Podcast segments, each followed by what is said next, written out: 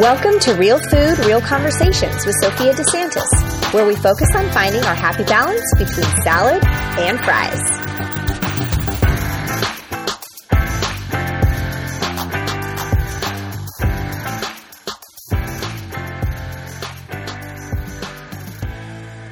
Hi, everybody. Welcome back to the Real, Real, Real Food, Real Conversations podcast. I can't even say my own podcast today. Um, with me, Sophia DeSantis, and I am so excited to have you um, guys here today. This is episode 76, and we are going to be talking with um, a super amazing guest all about binge eating. And this is, I think, my first episode where I'm kind of bringing in um, a little bit of a different aspect to food and hearing the other side that, you know, perhaps we don't talk about a lot. I know when it comes to mental health, I've talked a lot about mental health and I have talked um, a lot about how I feel like it needs to be talked about more um, make it more mainstream because I think part of the problem is that we don't talk about these things. So I'm super excited to have Coach John here today. Welcome. Hey, thanks so much for having me. It's awesome to be here and have these conversations. Absolutely. Um, before we jump in, why don't you tell everybody about you, your amazing story? Um, I it, he is such a great story. Yeah, so I have, I have a pretty varied background um, from being a nanotech researcher at university to a marine engineer in the Navy, uh, four-time entrepreneur with two failed businesses, and a, and a globe-trotting English teacher, among others. But it was it was um, during my travels around the world that I went from being an athlete to to morbidly obese um, as a result of a trauma I suffered uh, ten years ago while living in South Africa, and that kind of began my my journey of weight loss in in earnest. And I would say that like prior to that, because I'd been an athlete, I would have thought that anyone who was overweight was just basically lazy or or undisciplined. But you know, after I found myself basically turning to to food as a coping mechanism because I really had no no tools to deal with my trauma. I, I found myself wading into this murky world of like weight loss and, and diet culture and uh, a lot of competing and conflicting and misinformation. And I would say basically after uh, a lot of attempts, like failed attempts at losing weight and a lot of time and energy wasted uh, trying to find answers in all the wrong places, um, I finally started working with a coach who who shone a, a light on the glaring problem that was like staring back at me. And really that was my my relationship towards myself. Um, because of my you know failed attempts to lose weight I'd, I'd kind of become very angry and spiteful towards myself and towards my body. And you know I'd, I'd repeatedly tried to basically punish it into submission. And so he, he worked with me to heal my relationship with myself and, and by extension food. And I, would say that was like a, a seismic paradigm shift for me because this idea that I could actually treat myself with with love and compassion and actually lose weight. And you know, I would say it was so monumental that I realized I had to shift my approach in working and coaching with others as well because I saw so many people kind of like trapped in the struggles I I had experienced. I love that. I mean, it's so true that you know, it, we have this idea that just because you're athletic at one point in your life that you're never going to change or eh, you know yeah. like it's just this preconceived notion i feel like that you know like oh you know they're sporty they're athletic they'll never have a problem. And it's it's not just about our our bodies. And yeah of course our body changes as we age and whatever but there's so much more connected to that than just our bodies. Yeah absolutely. And you know one of the things that i struggled with was kind of like a loss of my identity and so I, yes. I'd, I'd, I'd, identified as an athlete. I'd identified as someone yes. who was fit, who was athletic, who stayed yes. active, and that. And it was like for probably because people like how, wonder like how long sort of the, did it take to gain all the weight, so to speak, and it really took place over about a five to six month span. And I'll say it's absolutely like shocking, or it was to me at that time, how rapidly it can happen and how much could happen. Um, and, and a lot of that time felt like I was kind of walking through a bit of a daze, um, just trying to uh, not feel what I felt really, because uh, again, I didn't have any tools to deal with it. And so there was this huge sense of like, who, who am I now? Like now that I'm this like lumbering 328 pound morbidly obese guy who used to be a, you know, basketball, volleyball player, I was quite lean and athletic. Like, who, who am I now? And I, I just right. felt very lost. That, and that's just like such a, a good point that it's like you identify with a certain with a certain body with a certain persona And I mean, it's true. You know, we see this in so many other areas of life. Like somebody, like I was a teacher, and I re- yeah. I was a teacher for 14 years, and then I quote unquote retired from teaching to stay home with my kids because I didn't have much. I mean, I had a choice, but it was my husband traveled, and I had two kids under the yeah. age of one, and uh, my kids are 15 months apart. My first two, and yeah. so I, you know, it was the best thing for me. But then I identified as a working person, which is in the end why I think I ended up starting my business because I needed to find something else because I I was a new mom. Like I didn't yeah. identify as a mother yet. You know, it it was this lost. You know, it, it takes time, and I had a lot of stress on me because I had two babies back to back, and yeah. yeah, it's it's rough. It's definitely your mind has so much to do with it, and people I think especially people that are you know on the sporty side like they like don't see like well how they're you know i'd never let myself get that way. And it's like well you might. You know it's funny you say that. I remember saying to my dad that i was never going to be fat.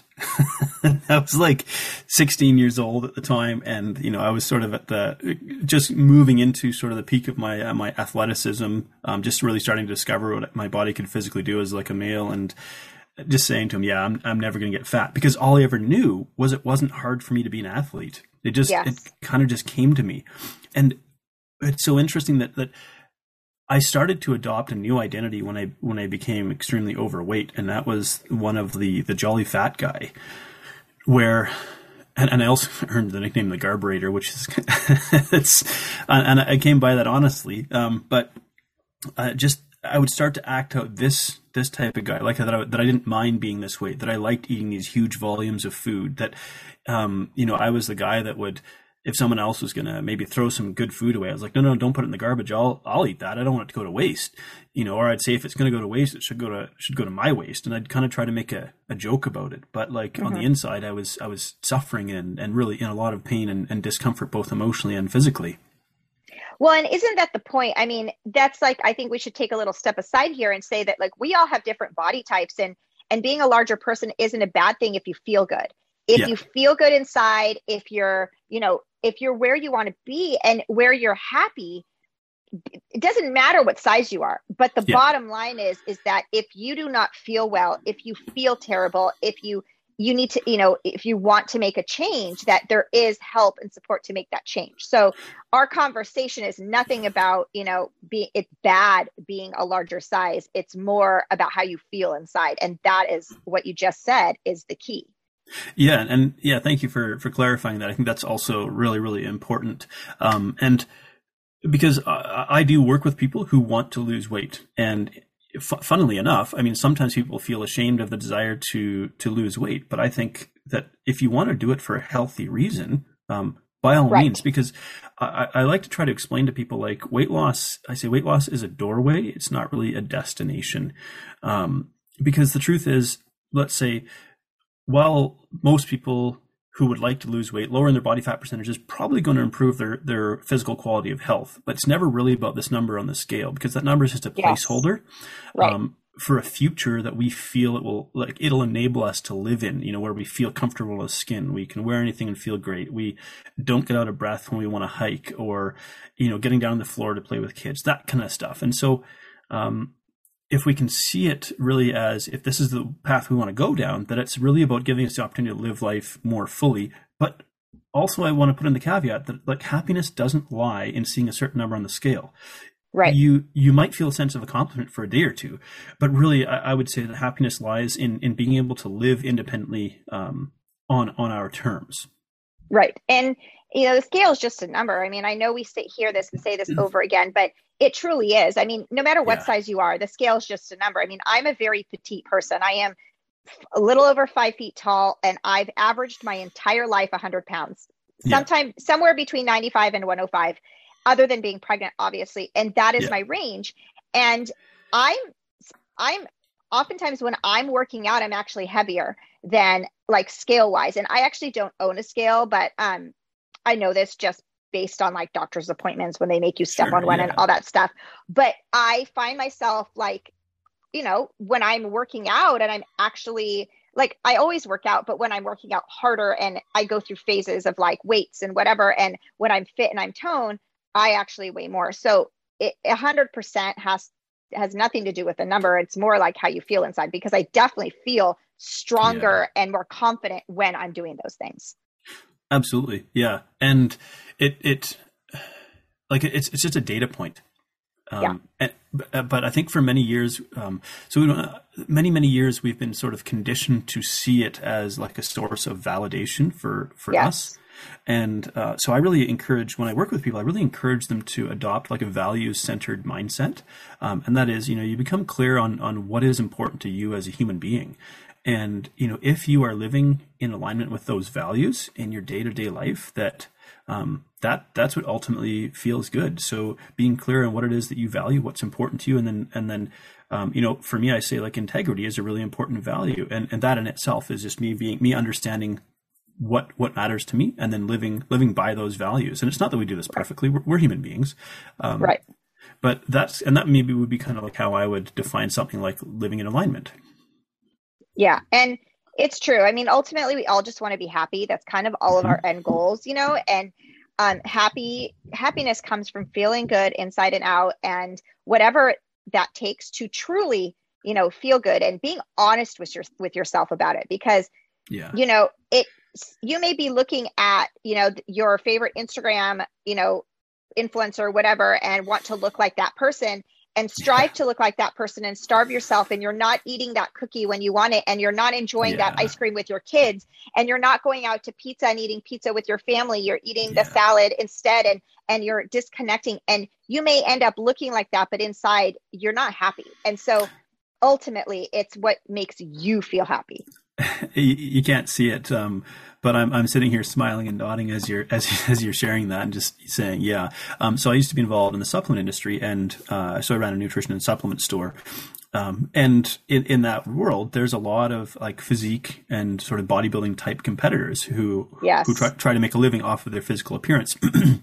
and what I can say is, um, they often came in looking like a million bucks or what we you know, and people would just about like I don't know, they do something terrible to look like they want, you know, thinking that that's where happiness lie. And these people would come in and they'd be so miserable and cranky and so self-critical, like hypercritical, you know, pursuing this like it's never enough. I'm never lean enough. I'm never strong enough, never big enough, never vascular enough, never, never enough.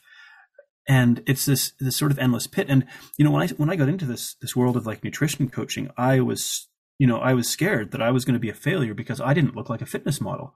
I, I, in fact, like I rarely use Instagram these days because, uh, I, um, not not because I'm uh, I have an issue with how I look, but uh, just because um, I'm I'm not that visually creative. But I thought that I had to look like these people on on Instagram in order to be successful in what it was that I was doing. And and so even for a period of time, I I went back to sort of pursuing that style of eating. I dieted down, got to some visible ab definition, posted a photo of that, you know, got some validation, but ultimately, any clients that I got off of off of sort of showing that version of myself uh, really didn't stay with me because it, it wasn't really who I was. It was me trying to be something I thought people wanted um, in order to try and demonstrate that I was capable of helping people. Yeah, I mean, I have a lot to say on the online world. It's just a, it's, yeah. it's, it's hard. I mean, it's such. I have a very love hate relationship with it because I do love connecting with my audience on there, yeah. and I love Instagram stories and showing the behind the scenes of my real life because my food is pretty when I post it on my feed and when I post it on my website because that's my job. Yeah. But the reality is that's not what the food that we eat looks like. I mean, even after I photograph it, my kids tear into it. it looks like you know savages have attacked the attacked the food. So I mean, it, it's such a love hate, but then, you know, emotionally for me, I mean, I find myself, especially in today's world, um, and everything happening that I mental health wise cannot be on there for too long because yeah. I get exposed to things that trigger me and we're all different. And for me, I'm realizing that I, I, I can't, I have to watch it. There's just, it's very hard. And I, I think that as time goes on, people are going to start realizing, and I really hope that there would be changes in it. But I, I don't know. I'm keeping my kids off of it as long as I can. That's for sure. Oh yeah, and I've got a five month old, and I'm I'm just I'm so keenly aware of when I'm holding a phone in my hand and when he's in my presence. Yes. Um, you know, I I have like fifteen hundred photos of him already, and oh yeah, Yeah, because uh, he's such a beautiful little boy. But at the same time, I really try to make a point of like putting my phone down and just being present with him in in, in the real world, um, because I totally. don't want him to grow up thinking that that my, my, phone is my world. Like I, I, run an online business as well, and so I need to have a degree of connection. And, I, am right with you in that sort of love hate relationship. I joke that if I if I didn't run an online business, um, I'd, I'd, drop off of social media altogether. Um, I just um, because I recognize sort of the the slippery slope that it represents for so many so many people. Yeah, and totally. I, I would say, you know, so I, I spend a lot of time trying to understand human behavior and trying to sort of make sense of what we see happening. And I'm inclined to say, and this is just my opinion, but I'm inclined to say that we we probably live in a more like potentially emotionally and mentally stressful world than ever before because of how frequently we can be exposed to to triggering things. Because the way that social media algorithm or, or even the digital media world works is it's more or less it's the attention economy. It's a pay per click model. What gets headlines gets pushed to the top or what gets clicks gets pushed to the top. And so everything and stuff that's negative um, triggers us and draws our attention more than stuff that's positive because it's this primal hardwired survival mechanism. So all of this to say in the digital world we're going to be exposed to a much more overall negative perception of life and and reality um, yeah. than than exists in the real physical human world. Absolutely. I mean it's well like they say that you know the the negative stuff sells it attracts people. There's something with you know with all that and it actually is for me it's been starting to be um I, i've been starting to be repulsed by it. So i that's part of why i'm struggling being online right now in general because i just i just can't. Like i'm yeah. Anyway um so let's go into our topic about binge eating and i yeah I want to start from the very beginning for people because people coming here, perhaps they're listening to this and and maybe they don't even know that this is happening. Can you give us a definition of what binge eating is? Yeah, so it, it's very much um, an eating disorder. So eating that um, is not what we would sort of normally see as human behavior. And what you'll see is kind of like episodes of uncontrolled eating in a very short window of time. But really to sort of to make a clinical and, and that's not my position to do. I'm not a medical professional in that regard, but to make a clinical diagnosis, it's going to be a repeated pattern of behavior that's going to show up at least once a week for probably a few months consecutively. So, yeah, episodes of uncontrolled eating in a very, very short window of time. Awesome. And um, so uncontrolled eating meaning what? Tell people what that means. Yeah. So, and maybe I could take one step back and say, like, because there's a difference between like overeating, um, emotional eating, and and binge eating, and and binge eating is not entirely separate from like. Could we say that binge eating, overeating? I don't want to put this. Sorry, uh, we overeat when we binge eat, but not all, all overeating is binge eating. We emotionally eat when we binge eat, but not all emotional eating is is binge eating. So I hope I made that clear. Um, binge eating it falls more into the extreme end of overeating and emotional eating. So, that makes yes, that makes sense. Yeah, and so we might wonder so what what drives this kind of behavior, and that's what really fascinates me is is understanding it. Um, and so some of the causes could be, for example, actually genetics and family history. That one's probably a, an, an, often overlooked one, um, it, and because it's not clearly understood but there are some things that we're starting to understand that can be carried down through our genetic history. Um, but also, just if we think about like having a parent who had a disordered relationship with food, um, that affects how we see it. Um, mental health definitely plays a role. Um, so depression, um, though I will say that cause and effect isn't entirely established here, and, and, and, each individual it's going to be potentially slightly different, whether it's depression causing a binge eating or binge eating and so on. Um, low self esteem, which is something I have struggled greatly with, um, and then the opposite side of the spectrum, uh, stress and and anxiety. And and I started um, having panic episodes back in about 2016, and I, you know at the time I didn't realize what it was that I was even experiencing, but uh, maybe I could say, here's some signs that you might want to look out for um, in, in yourself or if you observe these behaviors in, in somebody else. Um, things like eating in secret, um, hoarding food, whether it's, you know, in, in, you know, personal cupboards or under your bed or things like that. Um, eating food when you're, unco- you're already like uncomfortably full, but feeling a compulsion to keep eating. Um, you might even see like a disordered eating pattern where uh, someone would eat or you would eat tiny meals in public, um, but in secret. There's these these large eating episodes, and we'll also see like unhealthy emotional patterns. So it's if someone's let's say a people pleaser, um, that very often means uh, suppressing your own emotions to try to keep others happy and avoid conflict. Um, if someone maybe would define themselves as like a a control freak, everything is they, they try to you know I, I never like that term, but some you know everything feels like tightly controlled, and then this happens, or getting trapped in like this all or nothing type mindset. Um, and these are also sort of some types of what we could call cognitive distortions. And that's like a thought pattern that just really creates this exaggerated view of reality in our head. Yes. Um, I, yes, I know a lot about cognitive distortions. Um, I've studied a little bit about that and it's, um, yeah, it's, it's when you, you know, you think something's happening, but it, it's really not. And that is very much tied to mental health, like anxiety yeah. and depression. You know, you think that someone is ignoring you because they're not texting you back. But in fact, if you yeah. were with them, you would see that they don't even have their phone, you know? Yeah. And and for me, um and, and I can connect a lot of this back to the trauma that I suffered. Uh, but um, catastrophizing was a really common one for me. Like if I have a headache, I start worrying if I have a brain tumor. You know, like that's a giant leap, and yet my brain would sometimes make that leap. And uh, that that that can be a frightening thing. And I will say that if you are experiencing this, like very much don't don't suffer alone. There are professionals that can help you, and uh, I I really owe a lot of my my stable mental health um, to just some wonderful, wonderful, wonderful professionals.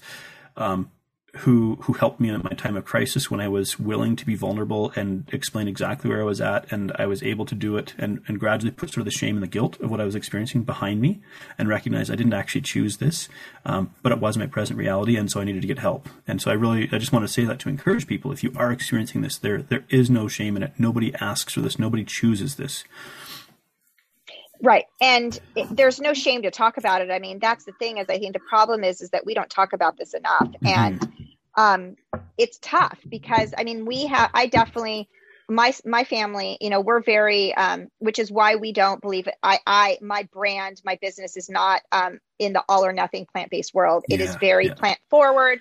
It is very um, not 100% because we're very anxiety ridden people and we have this tendency my oldest son has diagnosed anxiety i mean i have mm-hmm. anxiety mm-hmm. and it's one of these things it's like when when you know where you are and you're okay and stable about this is where i am this is who i am and you don't feel like you know you have to put certain labels on yourself or because you know that that's going to be negative for you and if yeah. you're the type of person that does all or nothing and it works for you good for you do it but the problem i have you know, in the online space, especially is when someone belittles somebody else for not doing something like they yeah, do. And it's like, yeah. well, we're all different. And just because you don't understand why um, anxiety in our family leads, like we can't say we're 100% anything, it does not work for us. Mm-hmm. Um, even though fine, it would save more animals and fine, maybe we'd, you know, be a little bit quote unquote healthier, but we wouldn't be mentally and we yeah. matter too. So it's absolutely. And maybe I could I could just share a couple of um, couple of examples here. Um, so I would sort of fall into the category of more like a, a restrictor or an abstainer, okay. whereas my wife would fall into the category of what we might call like a moderator. Um, and we could say like I let's say maybe I do better with fairly firm boundaries, um, guiding my behavior, whereas my wife does a lot better with flexible boundaries. So we're kind of opposites. And so we have, do you know um, Lindt chocolates like those? They're wrapped in oh, yeah. shiny red wrap. Yeah, they're oh, yeah. they're they're creamy, milky, delicious. delicious. Yeah, yeah. Well, we have a store um, not far from us, a Lindt store, and you could buy like 100 Lindt balls for 25 bucks, and that's oh just dangerous. yeah. Right. And so we did that last, I want to say it was maybe last October. And uh, you know, mine mine were gone by about mid November, so within a couple of weeks. For my wife, I bet if I was to go check her bedroom stash, I'd still find some there almost a year later. Um, and and what it is is so for me, like uh, when it's there, it's often on my mind. Uh, oh, I, I really like that. I feel it sort of quote unquote calling my name. But for my wife, if it's not there, she wants it. But if it's there, she's like, oh, okay, if I ever need it, I can have it. And so um, I, I kind of like to say, like, just recognize what you're at. That being said, I also have to be mindful of the fact that I could um, take things to the extreme and I think now I have I've I've cultivated really this sort of self awareness to recognize when I'm moving in an unhealthy direction around this this type of behavior. And that's so it's interesting you say it because you guys are so different. Like my husband and I are also very different. Like I yeah. when I first met him, he and he still sometimes does this and I have to, you know, we complement each other and I help, you know, regulate him too. Um, and you know he does the same for me in other areas but when i first met him he would just grab a bag of chips and just eat out of the bag. And i'm like and then and then he'd be like oh i'm so full. And i'm like well that's because you weren't focused you weren't like in the moment when you were eating. Yeah. you were just eating as a side thing and you weren't really necessarily hungry. You just kind of were eating without being cognitively aware of it. And so your body you didn't listen to your body tell you i'm done. So yeah you know, now it's like take a handful, put it in a bowl or put it on a napkin and eat that. And then ask yourself if you need more or you want more. Um, yeah. Whereas, and so for him, like I sometimes like buy like, you know, because I like to shop for the week and I hide them behind cereal boxes because if yeah. not like, you know, and it's the same for my kids and I have different shelves. I say, if it's on the main, if it's in the main pantry, the bag is open and it's easy for consumption. If it's up above, those are backups. Like you may not yeah. get something up above, until what's down below is done. Yeah. And um, but for me, when I have something that I enjoy, I actually savor it. And so I'll eat yeah. a little bit and I'm like a saver. Like I don't want to finish it all because I like to have it like, you know, I, I like to keep it for a long period of time. So I have stuff because I have to eat gluten free based on my own um, health reasons, and Absolutely, so yeah. I I have my gluten free stuff that is pricey. It's a lot more expensive than like non gluten free stuff. So I put my stuff in the top shelf and I don't let anybody touch it. And I can have a box of gluten free cookies and they can last like a month. Whereas Absolutely, if I had yeah. it on the bottom shelf, oh my gosh, my family would like tear into that, I'd be done in a day. yeah. It used to it used to drive me nuts um, watching my wife eat an ice cream cone because she seemed to have the ability to make it last forever. But what I what I realized, I, I was kind of being tortured by my own projection and my own sort of sense of guilt and shame around my, my eating behaviors, which were yeah.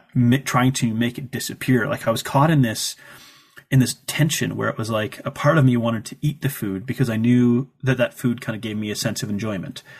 But I felt guilty about eating it because I realized my behaviors were unhealthy and they were contributing to my obesity. And so what that translated into in, in real life was me like eating food incredibly rapidly, and, and that also drives like binge eating behavior.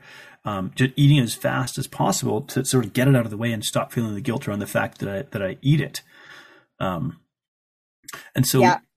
I, I, would say, and, and just because we were t- touching on binge eating, like kind of uh, feeling out of control around eating is like a really like like a hallmark symptom of of um, binge eating. For example, I would uh, let's say eat an entire pizza while sitting in a parking lot, you know, hoping that nobody's watching. I, would be maybe three slices in. There's five slices to go. I'd already be feeling kind of like you know full, but I'd feel compelled to keep eating it because I'd paid for it. I bought it. Um, and and the eating it was kind of push almost like metaphorically pushing down the shame and the guilt I felt for my eating behaviors. Um, but I'd, I would just like feel sick afterwards. So um, yeah, and you've already touched on even a couple of strategies that I would kind of point towards in terms of if, if you find yourself falling into this pattern of behavior, um, what might you do to sort of help yourself uh, break free from an unhealthy eating pattern? Um, yeah, go ahead. Let's share some strategies. Go for it. And and so the first thing I would say is um, if if you find yourself doing this, um, don't beat yourself up. And it's easier said than done because we have a tendency to want to do this. Um, it's kind of in in my case, it was like paying a penance for the crime, and I'd felt like I'd paid for the crime if I'd like mentally abused myself enough. And that sounds like a strong word to use, and I don't use that word lightly. But I was pretty pretty cruel to myself in the privacy of my own head. Um, but I would say if that was going to work, it would have worked already, and it doesn't. And so um, one of the simple things you can do is actually to to keep a a food diary, and it doesn't have to be complicated. It could be as simple as um, like taking photos of your food and just writing down a short one line note about it. Because the thing is, is rarely are episodes of binge eating like just isolated or without cause. They're not. Um, there's very often going to be an emotional trigger, and it could have happened earlier in the day. It could have happened a day before, a few days before.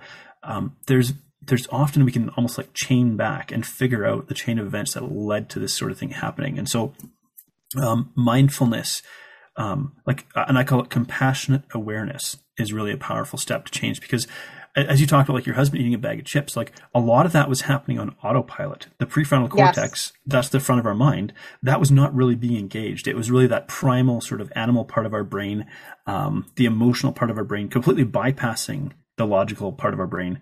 So um, bringing those behaviors into our conscious awareness uh, becoming aware of when it's happening um, so simple things like um, i would say eat in a regular rhythm um, and that doesn't mean eat every two hours. It could mean eating every, you know, every four hours or even every six hours, whatever you're comfortable with. But ultimately, having a relatively consistent rhythm of eating or pattern of eating um, can stabilize your blood sugar and mean you're less likely to experience um, spikes and crashes of that because even those can trigger a binge. Um, I call it putting like stop signs or roadblocks into your snacking. So we have a you know Costco sized bag of peanut M and M's. Well, they're behind, like, they're buried in the bottom of the pantry, actually, in a really inconvenient spot. So if I ever want to eat them, I have to think, I actually have to dig to get to them. And that gives me the, the space to think about, do I actually want this in the moment, you know? Um, and then I would say, consider removing trigger foods from your house for a period of time, if that's a necessary step. And there's no shame in that, um, because I, I liken that to trying to run on a sprained ankle. It doesn't work. Let your ankle heal before you try to run on it. So, um, there, there's a kind of a few of them. There, there's more that we could talk about, but there's a couple to to get people started with.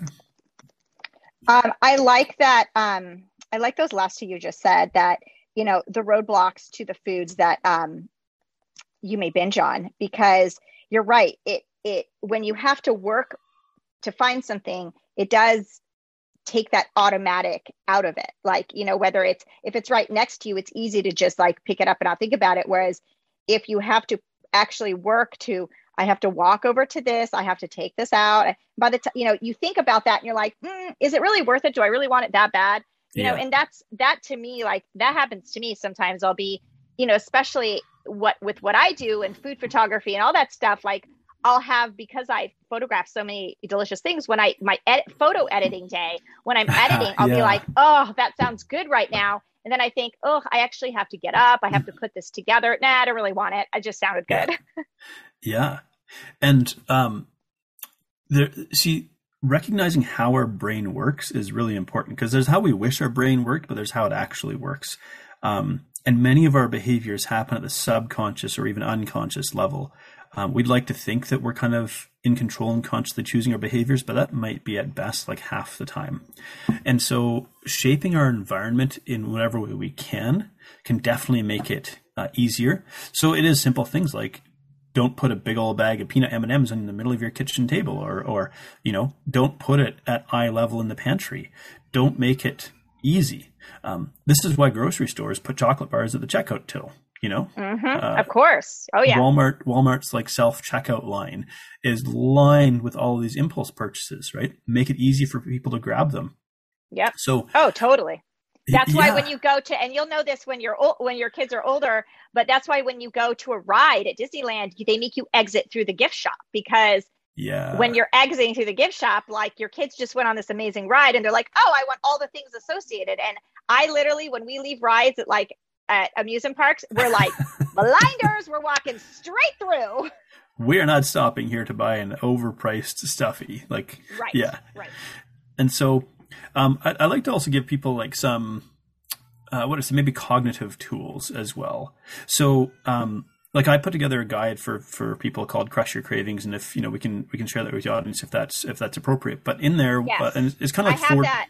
I have that in the um uh, in the write up. There will be a link to the free guide, so anybody oh, listening, um, it's it's linked in there. You can grab that. Yeah, and so one one of the tools I put four tools in there, but one of them I call Fast. Um, so it's, it's called Crush Your Cravings Fast, and and in short, it stands for Feel, Accept, Acknowledge, Speak, and Time. And so, uh, really, it's like, what are you feeling in your body? Where are you feeling it? Getting clear on that. Um, accept, acknowledge is really about not not feeling a sense of guilt around this emotion or this desire or this urge appearing um, because it didn't really appear of your conscious choosing. Um, speak is really just about trying to put words, whether written or or verbally out loud, trying to put words to what you're feeling. And then T, most importantly, is kind of recognizing that every or most emotional urges and impulses have a have a short lifespan. It the way that it, it feels like it's going to ramp up to infinity and like your head might explode if you don't answer the call. But in truth it's a lot more like the waves of the ocean. And so there's this term out there called surf the urge. And i say if you can put 10 minutes of space between you and the impulse um, you're very likely or you're a lot less likely to act on that. Awesome. 10 minutes huh? That's good to know. yeah, most of them are really uh, about seven to eight minutes, and that's like really the kind of the peak intensity of uh, of a craving. You know, um, the other thing that would help is really like so. Let's say you decide, okay, I want to put ten, you know, I'm, I'm feeling a craving for whatever it is, maybe chips, and you say, but I, I don't, I don't eat them. Don't don't set a timer and sit on your hands. Yeah, yeah, yeah, yeah. you know, go go do something else. Go move uh, move is even if it's just like run up and down your stairs a couple times, just something to get blood circulating because that'll bring oxygen to your brain and make you feel more alert. Very often, if we're engaged in sort of a sedentary type uh, lifestyle or or working um, life, it's we're just looking for kind of a pick me up. Um, I just need something, and and eating uh, junk food gives us a, our brain a surge of dopamine. That's a pleasure yes. neurotransmitter. It makes us feel a little bit temporarily energized. Um, prior to the crash that will come afterwards. So you could simplify it by just for, for me, I work from home. And so it's like I'll run up and down my stairs a couple times and my wife knows exactly what I'm doing now. you know, she's kind of just used to it. I have to do it quietly when the baby's sleeping, but um, you know, activity just um, boosts mental and emotional health. And maybe the, the other thing I'll share here is that you don't have to wait until like uh, a binge uh, strikes before you start thinking about taking action towards this. You can sort of preemptively set yourself up for success where you experience this less, less frequently, less intensity. Um, because I was I was at one point a binge eating food addict and just out of control around food. Um, learning how to meditate was huge for me and you know i think still out there there's some idea like meditation is definitely becoming more mainstream with apps like headspace and insight timer and things like that which is amazing. I love it. Um, yeah. because i think there used to be this idea around meditation that it's you know maybe a buddhist monk in a temple in the himalayas humming or or something like that. And it's like, i like to say i like to say I, I connect with you on the meditation thing because i i like to say i used to think meditation was just for hippies. Mm-hmm, mm-hmm. yeah. Yeah. And so instead, like, so for me, it was one of the ways that I started to uh, make progress with my anxiety and panic disorder. Um, so, learning how not to latch on to a thought and chase it down the rabbit hole and blow it up into this huge cognitive distortion. Um, and so, really, meditation is about having not not having like a blank mind, but having a quiet mind and a single focus. And so, you know, if you ever heard about like counting sheep at night to fall asleep, that's actually a type of meditation. Oh yeah. I have yeah. um I have quite a few episodes on meditation um on this podcast actually Beautiful. because yeah. it's been a big change for me and helped so much for me and my anxiety for sure and it's as simple as like I even you know in one of those episodes I even gave the example I read a book once that um you know uh, being present in the moment um is is like meditating because you're you know you're present in what you're doing or thinking yeah. versus you know it's it's not you know you don't have to just sit there and not think about anything you know it could be that you're just focusing on you know something that's present and calming your mind on all the yeah. other things and the example they gave in the book is like to practice do it start doing it every day when you brush your teeth so many of us when we brush our teeth are doing thinking and doing like trying to do a million other things you know like right, yeah. so when you brush your teeth literally br- just brush your teeth and think about be present in that brushing you know think about the movement think about how it feels like that right there is meditation and being present. And it's such a simple concept, I love but that. It's, yeah. it's so true. I think try try brushing your teeth with your opposite hand. That'll that'll bring you into the present. oh, for sure. For so, sure.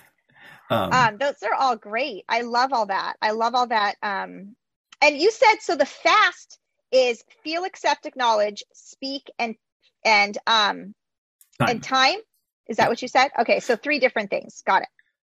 Yeah, and um, there there's also like maybe a mindset shift that we can benefit from as well. So there can be a time where, uh, like, uh, and I'll use myself as an example, where I felt like a helpless victim, like that this had a control over me that um, that I would never never be able to escape from, and you know, this is easier said than done. Like I had, you know, something terrible happened to me, and I wanted, you know, for a long time, I wanted to be a victim and kind of wallow in that. And so, um, I, and I'm trying to choose my words carefully here, but really for myself, this shift of um, deciding that I didn't want to be a victim anymore.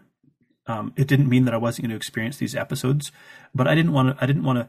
Instead of like identifying as I am like a binge eater, it's like I experience um, episodes of this this is something that sort of temporarily comes into my life and leaves the urge to do it. And I so I, I began to separate my identity um, from like I you know I you know I am anxiety to I experience anxiety, um, and if you're able to to kind of make that shift and and step away from um, feeling like a helpless victim, you you there is power in that. Uh, yeah, I love that. I love the whole identity thing. That's a, such a great point that, you know, you are you, you know, you aren't necessarily the, the binging, the anxiety, it doesn't define you. It's just one yeah. part of something you might experience um, and deal with. Just like, you know, I, and, and the other example I'm going to give is that, you know, when, when you have kids, people say they take over your life. And I have always, um, even though I struggled really hard to have children and it's like the only thing I wanted for a really long time, I never went into motherhood as it defining me. I always yeah. made space for myself. And some people, you know, perhaps looked at me as selfish and perhaps said I wasn't as good of a mom, but I always felt like, you know, from the very time we, you know, gave birth to my child, our, my first child, my husband and I have always done date nights from the very beginning. He's always yeah. given me girls' weekends away. It because we've, you know, I am a mother. That's part of who I am, but motherhood yeah. is not just what I am. So um, same thing. Like it's just it's such a great, um, really for anything. Like it, it's such a great uh, the mindset shift of it not defining you is such a great point. Yeah, and I love that, and I really want to shine a light on what you what you shared there. Um, you know, I remember my my mom used to say to me like, "I'm your mother, not your servant," and uh, you know, just made it made it very clear that there's other things um, yes. that, that that she does. And um, you talked about maybe feeling a sense of guilt around like putting yourself first, and um, uh, that's uh, like becoming a mother. Like I've I now you know witnessed the process in real time in, in my own marriage, and, and what a beautiful thing it is to see. But it, it is like the most selfless thing that you can do. You're you're uh, in a sense sacrificing your body to bring this this beautiful human being into the world. Um, but it's incredibly difficult, and this human being comes into this world so incredibly dependent on you, especially the mother. Yeah. And so there are times where you can't put yourself at the top of the list, but right. it doesn't mean that you remove yourself from the list altogether. No, totally. And I mean, I say this to my kids. I mean, there are times where my kids need me and I've had enough. And I look at them and I say, I have done so much for you today. It is my time now. You go ask yeah. your dad or you figure it out yourself or yeah. you wait until yeah. I am ready. Because if I am not full, if I can't take care of myself, then I can't. And I've been to the point where I wasn't taking care of myself. I'm not sitting speaking on a high horse saying I, I haven't been there. Mm-hmm. I've been there and it doesn't work. Like it's a disaster. So um I just and I I also like I have boys and I also want to set this example for my boys of um, it's not just about you. It's not. It's it's yeah. not always going to be just about you. And when you one day, if you choose to marry a woman, um, it, it's not going to be. You cannot expect your wife to have it always be about other people. It's also about her. So, um, absolutely, it's definitely you know that identity thing like it's so important for our mental health overall in general. Um and you know just oh, just making sure you're taking care of yourself in so many ways. And that's the same with whatever you know you're feeling the binge eating this anxiety whatever it is is you're more than just that. Yeah. And and just to to tuck one little thing in there i would say if if you really struggle with practicing self-care um, don't try to create this giant leap where you know you're like i'm going to take an entire day out of a week where i'm entirely exclusively you know i remember one of my coaches saying to me um, take 10 minutes to be unapologetically yourself in the shower for example. And she's like fart burp you know sing whatever. It's just a it's a short period of time in your day where you don't apologize for for being you because like I'm at, at my heart, like I'm an empath and I'm a coach and I work in a very relational style of coaching with people and I give a lot of myself to help uh, help other people create transformation in their lives. But uh, I can't do that if all I'm doing is pouring from empty glass. And right. I, have, I, I picture like when I hear that analogy, I picture like this golden uh, like chalice, like studded with jewels and filled with like a really fine wine. And you know, I think if, if all we're ever doing is just pouring into everybody else's cup and, and just sipping on the dregs of ourselves, at some point, like everybody else is only getting the dregs of us too. They're only getting the worst version of ourselves. Yet when we take the time to fill our cup, even maybe to the point that there's some overflow, we're now giving of uh, like our abundance, for to use a cliche term. We're really giving of of the best of ourselves, and so it's like other people don't lose when we fill our cup first. They actually get the best version of us. Right, right, and that's so true. And you know, I it's that's funny you say like you know even take a couple minutes a day. Well, you know, when we were all you know at home at the very beginning of everything that had happened. Like I was home with running a business, three kids at school. My husband was working from home, and this was a huge change for all of us because my husband used to travel every week. So um, I was, you know, uh, a little bit just too many people for me at one time. So I would actually every single day. Um, we have a backyard um, with a pool and like an outdoor kind of living area with a fireplace. And I would go outside with my glass of wine and sometimes nothing, sometimes a book. And I would sit out there for probably 30 minutes. And the, the, the, the rule was you cannot come outside. Like I needed yeah. to yeah. decompress and I needed that time to just decompress and be away from humans, like all humans. I don't care what humans they were. And so it's it doesn't have to be like you said you know self-care does not have to look like um spending $400 at a day spa. Like it could yeah. just be um taking a shower without children watching you. Like yeah. going to the yeah. bathroom without children watching you and you will learn this as yours gets older but it's yeah. like they follow you around and then like literally i'll be going to the bathroom and my little one will be like following me asking me a question. I was like dude look at me. Mommy's going to go potty you wait here. yeah, yeah. Uh, that's it's rough. you know, yeah. But I, I, also think about like the behaviors that you're modeling for for your boys as well, like how right. like powerful that that is, and you know, I, I'm so keenly aware already because of my my interest in psychology and behavioral psychology. Uh, you know, um, of of what my son is going to see and witness, and I want him to to see me sometimes like being in the same room as him, but not necessarily always having to be in his face, interacting with him. Like, right. And, and I have to consciously make that choice because he's he's just got this beautiful cherub, you know, chubby little baby face that's uh, just kissable cheeks, and so all I want to do is blow raspberries in his tummy and kiss his cheeks. Um, but really taking a step back and saying it's okay for him to have like little bits of time by himself where he's just preoccupied with whatever toy he's holding or things like that. So let, letting him start at an early age, kind of developing that behavior. Um, and it is, I will say, look, it's easier being the dad than the mom at this point in time um, because there's just times where dad doesn't cut it anyways. and, yeah, and, totally. And that's, that's absolutely natural. But I also try to build in, we call them baby breaks, where where I take our son for a period of time, and so my wife can I don't know maybe grab a nap or something like that. Just just do something where and it's you know in the beginning it's we can't really get very far maybe 10 or 15 minutes maybe 20 minutes kind of thing. Um, but not so long ago we actually did like an hour and a half. She went shopping with a, a really good friend of hers um, and just got treated. And uh, so i thought it was really really important to to establish that as well. So just modeling this for for our kids. Well, our one son, totally. hopefully more down the road.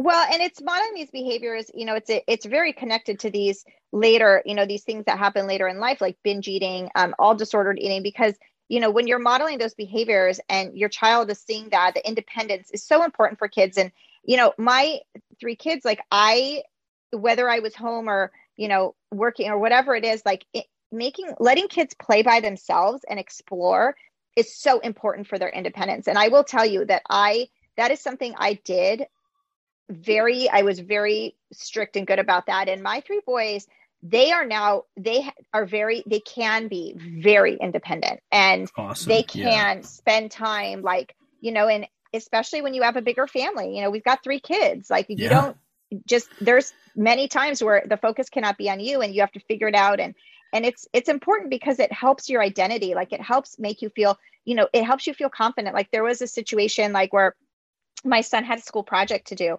And um he didn't have a partner to do it with like the his the friends that he wanted to partner with or either doing it like on you know with somebody else or um, doing it with their family or whatever. And and this school project was something that i didn't know a ton about. And i it was a time in our my business where i was really busy. My husband was traveling and i looked at my son and the teacher said that this can very much be an independent project and i looked at yeah. my son and i said unfortunately you have to do this on your own this isn't wow. my area yeah. of expertise this isn't my area of expertise and your father's gone and i'm sorry that you know maybe some of your friends are getting help and and you know you want yours to be fancy and whatever well but it is what it is and i will tell you that he did it by himself yeah. was it, it absolutely amazing. Of course it wasn't because it's not going to be when you have an expert helping you or you're doing it as a nine year old kid. Yeah, but yeah.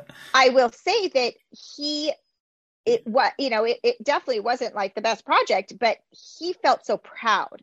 And yeah, he was so proud that he did this on his own even though he fought through it at the beginning. And the end result of him being proud um yeah. was so important to me. And so it's you know this type of independence like it it it does contribute to you know feeling more secure in yourself which does contribute to less of um, these you know different mental you know health disorders and things like that. Like it, it does help that situation. Well what you did there is you gave him an opportunity to experience um, the discomfort of uh, trying to do something that felt really big and daunting. Really the opportunity to sit with an uncomfortable emotion and work through it yeah. And uh, that's how we cultivate resilience because the truth is that life isn't always going to be happiness. It's not always going to be joy.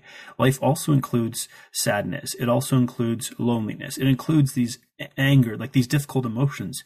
And if we could just recognize that there's not something wrong when we experience these difficult emotions they are uncomfortable. But if we can if we can treat them i often talk about them like a check engine light on your dashboard. You know that little yellow light comes on it doesn't tell you exactly what's wrong, but it tells you that something needs your attention.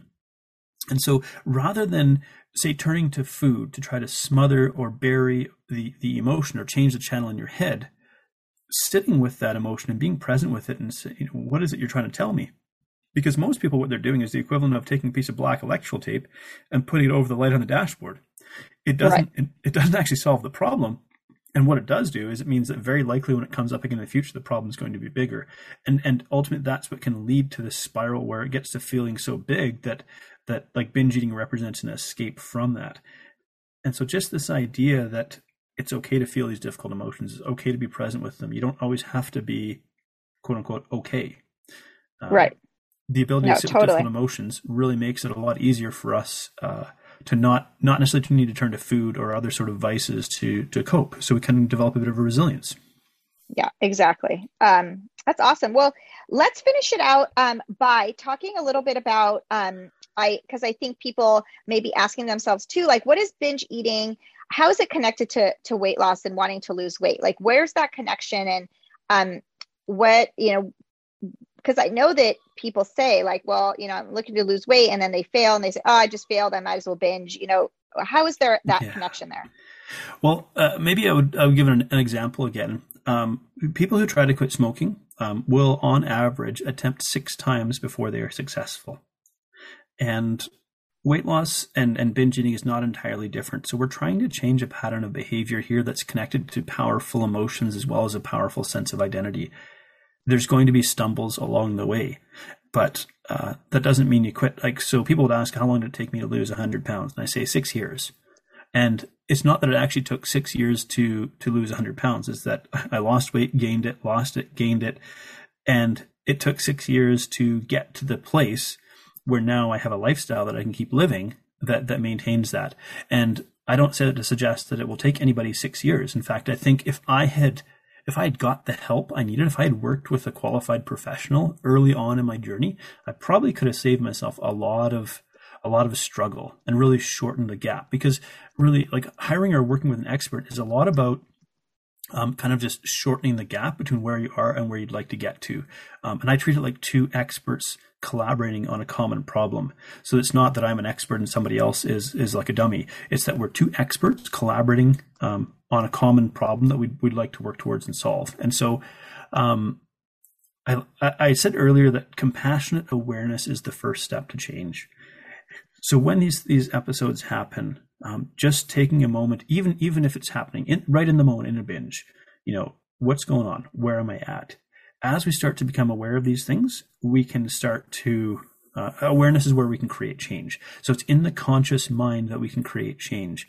And the other side of the coin is we can also wire in new behaviors, new beliefs, new mindsets. And it again begins with conscious awareness. And uh, working with, I, I, say again, working with a professional can really help to present or create different perspectives that we wouldn't see or think of ourselves. And because of that, that can help us to, to create a sense of change. And lastly, I would say, we can really only truly step into change when we feel safe with being vulnerable. So if we feel alone, our primal brain will tell us that it's not safe to change. We must stay trapped in these familiar patterns of behavior because the only way we can keep us safe. But when we have a connection to another human being who, who creates the space for us to be vulnerable, where it's safe to be vulnerable, um, that's where again we can we can create um, true change. I love that when you feel safe to be and being vulnerable. That's a, such a good point. Like it, it is. It's such a good point because you know there's so many people that that want to get help but they are they don't want to talk about it. They don't want to feel vulnerable. They don't want people to know um, even if it's a doctor. Um, and yeah. yeah. until you're ready to take that step it's really hard to um, because if we could change it ourselves we would have done it yeah yeah. And so like I, I, run a program called lifestyle 180 and it's a 180 day program. And i see at, a, at its core it's really th- three things Yes, we address the science of metabolism, but we marry that with the psychology of behavior change and the compassion of human connection. And it's really about empowering each person to reverse engineer their own healthy lifestyle. And that's my goal whenever I work with somebody is uh, I don't want them to just follow a bunch of rules blindly or something like that. I want to give them timely information and show them how they can implement it in their lives so they feel empowered. And at the end of working with me, um, my goal is that they might never have to, to diet again because they've already engineered their own healthy lifestyle that feels sustainable, realistic, and they can keep doing. I love it. It was awesome. Well, Jonathan, thank you so much for speaking with us today. It was so, so um, amazing, like such great tidbits and information. Um, really hope that anybody listening that um, needs the support will find this, you know, helpful and you know give them the push to try and make that change um, but i just appreciate your time and sharing your story and, and being you know so open and vulnerable with us yeah, and thank you, and thank you genuinely for the work that you do as well. Like in, even having this podcast, I know you do it to to help other people, and you know very often um, we forget to say thank you to you for the work that you're doing as well. And I, I, just love that you you know you create space for these conversations where we can share our experience and touch other lives. So I really appreciate that.